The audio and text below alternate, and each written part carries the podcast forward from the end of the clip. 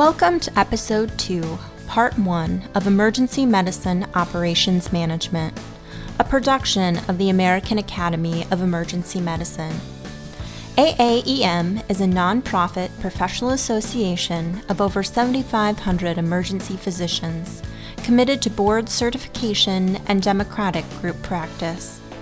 In this month's episode, Mark Graban, an author, consultant, and entrepreneur in the field of lean healthcare, interviews Dr. Joseph Guarisco, chair of the AAEM Operations Management Committee and emergency department chair at Ochsner Hospital in New Orleans.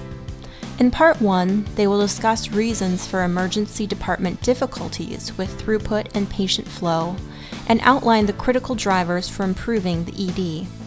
In part two of this series, they will discuss solutions to address this difficult area of management. Well, Joe, it's great talking to you again and having a chance to interview you here on the podcast.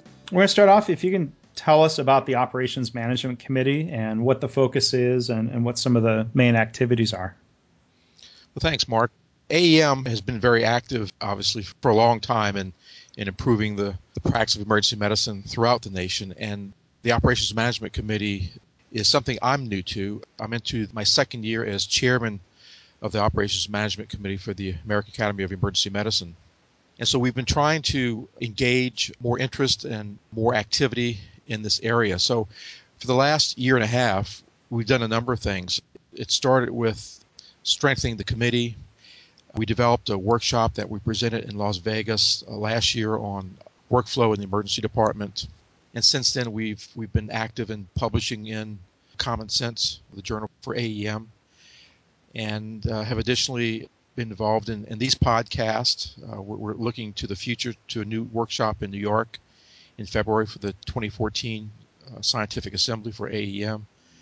So we're doing a number of things, all related to improving operations management in emergency medicine. And we're trying a number of different venues, uh, again, podcasts, workshops, presentations, articles. Kind of think it's an important area to focus on, and, and it's critical to to making the EDs work better. And you know, one of the pressing issues that you know, people are struggling with or working on improving in emergency medicine is throughput and, and patient flow. And we're going to get into some more of those details. This is the first of a series of podcasts on throughput.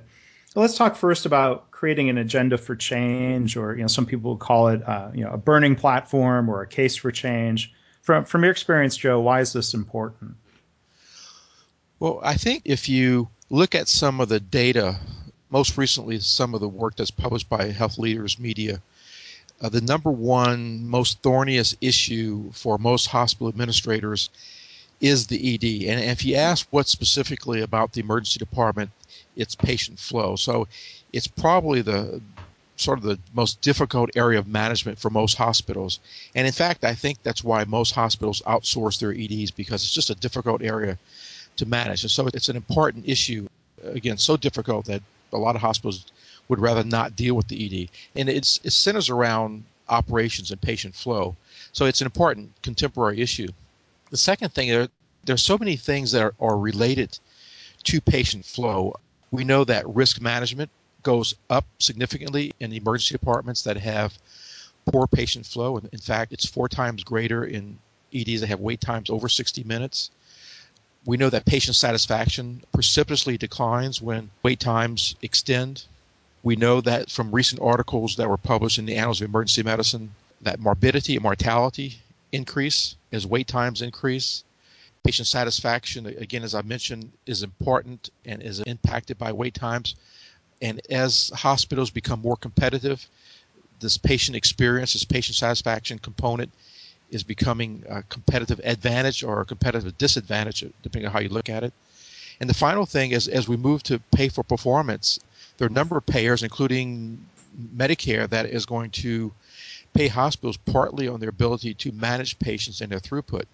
So if you look at the burning platform, as, as Kotter would say, there's five or six or seven critical drivers for for fixing the ED and improving throughput from the operations management perspective. Yeah, and you're right that you know these issues are also interconnected. You know, flow, outcomes and quality, patient satisfaction, you know, reimbursement and financial issues.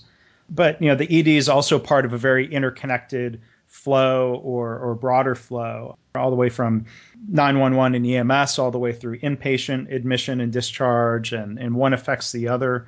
If you look at a conceptual model for an ED, inputs and outputs and throughput, I mean, how, how do you describe that conceptually?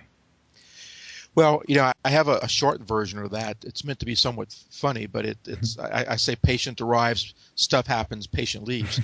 you know, that's a simplistic way, and, and and for a lot of people, the ED is so complex that's as close as they want to get to the subject.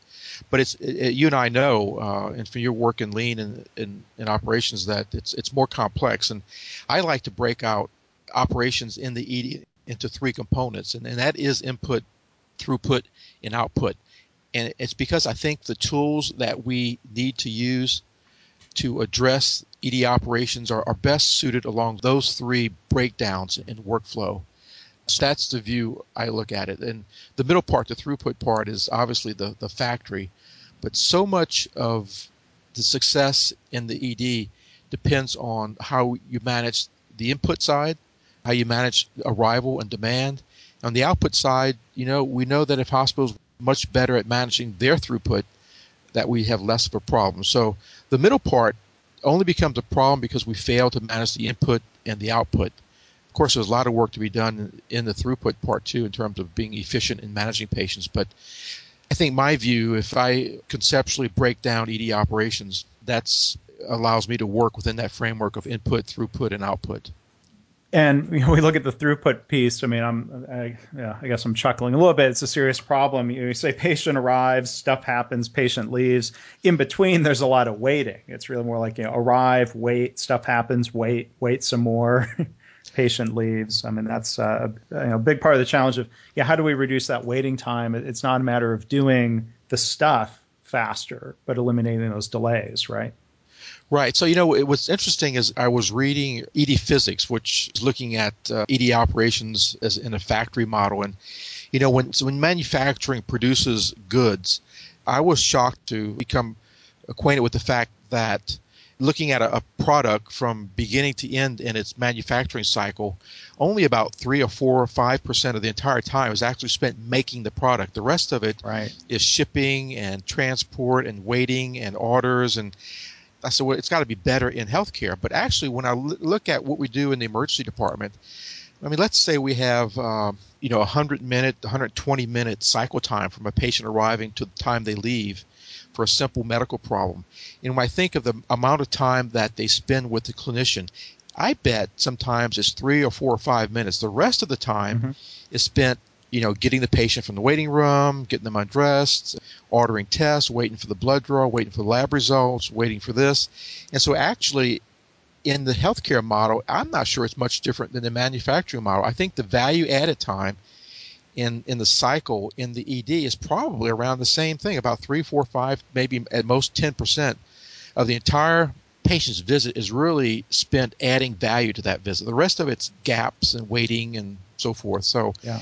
Uh, I think it's pretty similar. but we're Probably not too much different than other manufacturing models in terms of throughput. Yeah, well, and it's not just the emergency department either. I mean, if you look at if somebody you know who's listening has has been waiting for lab results, and I'm, I'm sure they have. If you look at the total flow of why does it take 90 minutes to get a lab result back, it's not that there's 90 minutes of testing. It might actually be four minutes of testing on a chemistry analyzer, and so then those percentages end up being unfortunately pretty similar to what you're talking about. But that's you know I think the opportunity for operations improvement and, and lean and, and other practices to to take out that sort of delay and, and give better service to the emergency department and, and to the doctors and to the patients.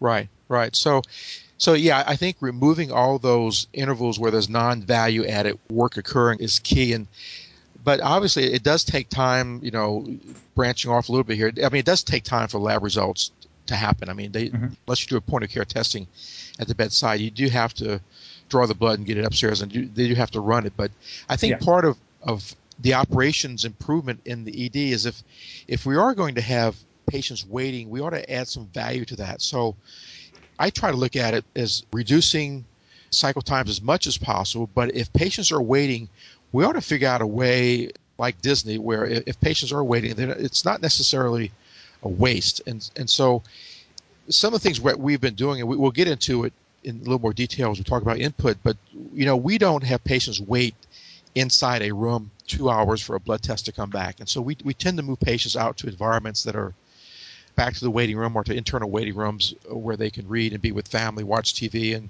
you know, if patients are going to wait, we tend to try to make the, at least the patient experience somewhat better. So yeah, it's about reducing all those intervals and, and getting the cycle time in the ED down to a minimum, but also about improving the experience. And so the model of care is designed to do kind of both of those things. Mm-hmm. So if we look at issues of flow and throughput and looking at you know ED crowding, looking back, why do you think, Joe, that in general emergency departments, hospital systems have failed to solve that crowding problem? Well, you know, I want to get into that. I want to go back and touch on a, a couple of things I left off earlier in, in terms mm-hmm. of the burning platform. I wanted to really nail down on the, as I get into that answer, I think it's important, two other things, and to look specifically at a cost issue. And I think it's the answer to your question is partly hospitals fail to realize and really understand the lost opportunity of doing something in the ED. I just don't think they fully understood the cost of doing nothing. And so one more thing about it, you know, if if you have a three hour length of stay in the emergency department and you're seeing 50,000 visits a year, if you can shrink that uh, length of stay in the emergency department by maybe 60 minutes, you can probably add five or 7,000 more visits. And, and not only is it five or 7,000 more visits, but it's probably $8 million. And so we look at that, and we look at the cost of patients who leave without being seen in an ED volume of 50,000. One percent left without being seen is worth about uh, a half a million dollars, and so I don't know if hospitals truly spend the time to understand the financial impact of doing nothing. So part of the difficulty and part of the lack of progress from hospitals in addressing this problem is they've really failed to understand, you know, what we talked about a few minutes ago is, is the burning platform and really fail to understand the cost of doing nothing.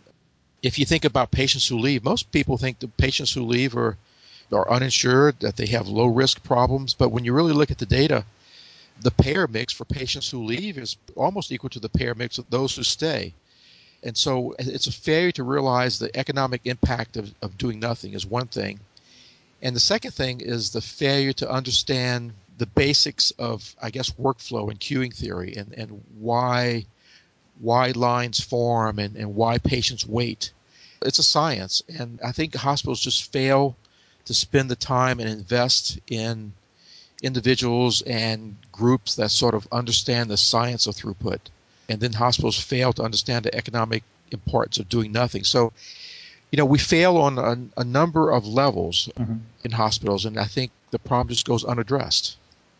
Yeah, so you, you touched on some really, I, I think, important points there around why is that crowding problem still with us? Why has it been such a long-standing problem? But you know, hard to see lost opportunity, lack of understanding about queuing theory and other throughput improvement models? And are there any other reasons you can think of before we delve more into things like queuing theory and, and demand management, more more detailed topics? Are there any other kind of high level reasons why this problem's been so intractable?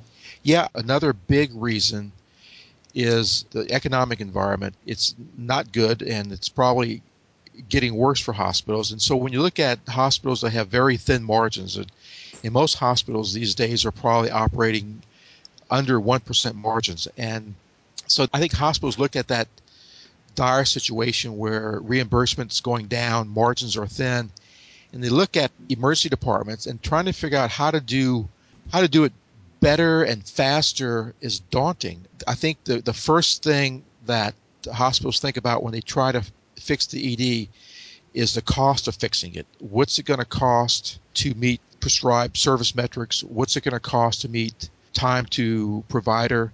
And if you don't understand that there maybe is a model of care that might be a, a way around that, most administrators jump immediately to the conclusion that we've priced ourselves out of solving the problem. Mm. And because they're used to the traditional model of delivering care in the ED, and, and that's every patient comes in, They go through the standard process of registration triage.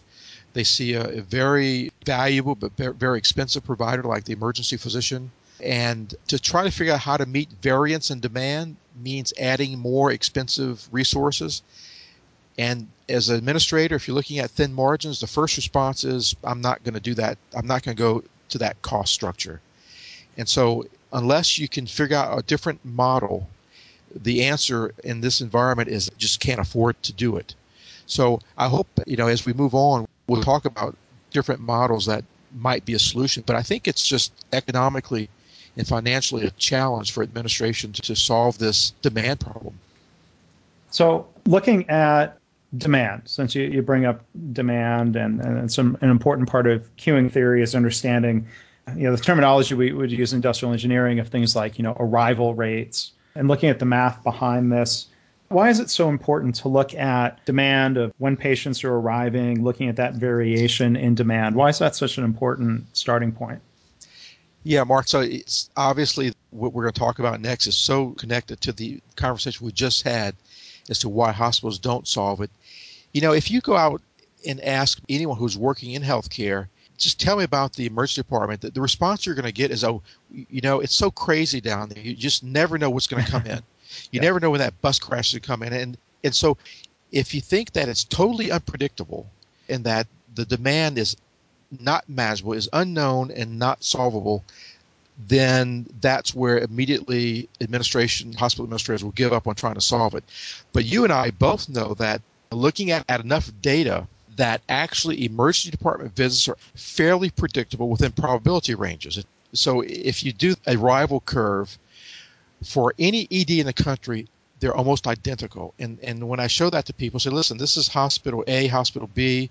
These are two hospitals in different states, and they look at the demand curves they're almost identical, except for you know the the magnitude of the curve. But in terms of the shape of the curve, the demand curve, they're identical. And when you present that to people, people are usually pretty surprised at that. And then if you look at different days of the week, we also see predictable patterns in how patients decide and when they decide to access the emergency department. So we know the demand is actually fairly predictable. And we'll get into variance in a second, but along the lines of predictability, if you look at acuity, Actually, the acuity curves are fairly similar in various emergency departments around the country. That doesn't change too much. And we also have predictability. We, we sort of know how long they will wait before they leave. They leave at actually about 1% for every 20 minutes. And we actually know which payers will leave and actually which disease processes will tend to leave before they get seen. So when you look at it as a demand model, it's actually a fairly predictable demand picture.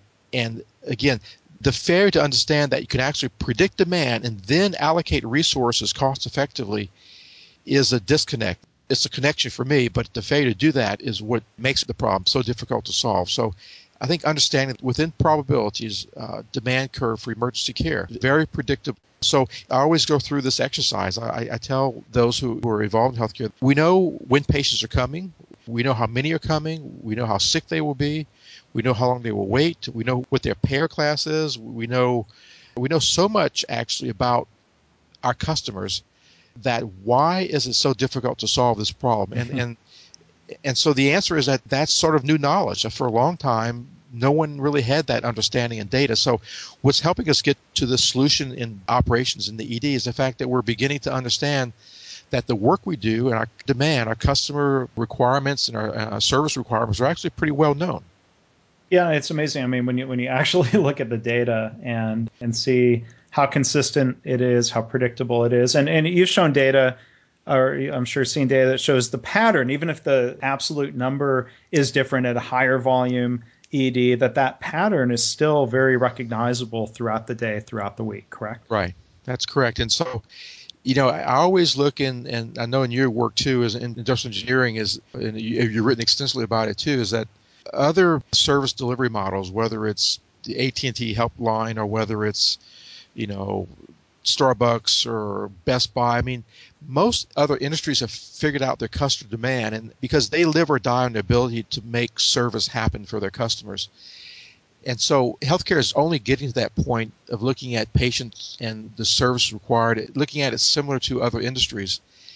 And so if we can map our demand using the same tools and same data sets that other industries use to, to deliver great customer service in the United States, we should be able to solve it along those same lines and, and no different than other industries do it. Well, and it's so much more, I think, arguably more important in healthcare when you look at the impact of waiting time, of not having the right staffing and capacity in place to to take care of patient needs when they arrive. You know, we, we know the impact of, of delays can be a life or death situation. My last question before we wrap up for this episode, when you talk about not just knowing the demand, patient arrivals and, and variants, what resources do we need to manage to help address that demand and variance?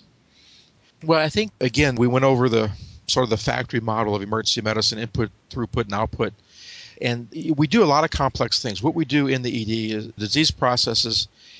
I know it's not not the same as selling cheeseburgers at, at the local fast food. It's, it is more complex, and instead of 10 varieties of cheeseburgers, we have, you know, disease processes that have a lot more variance.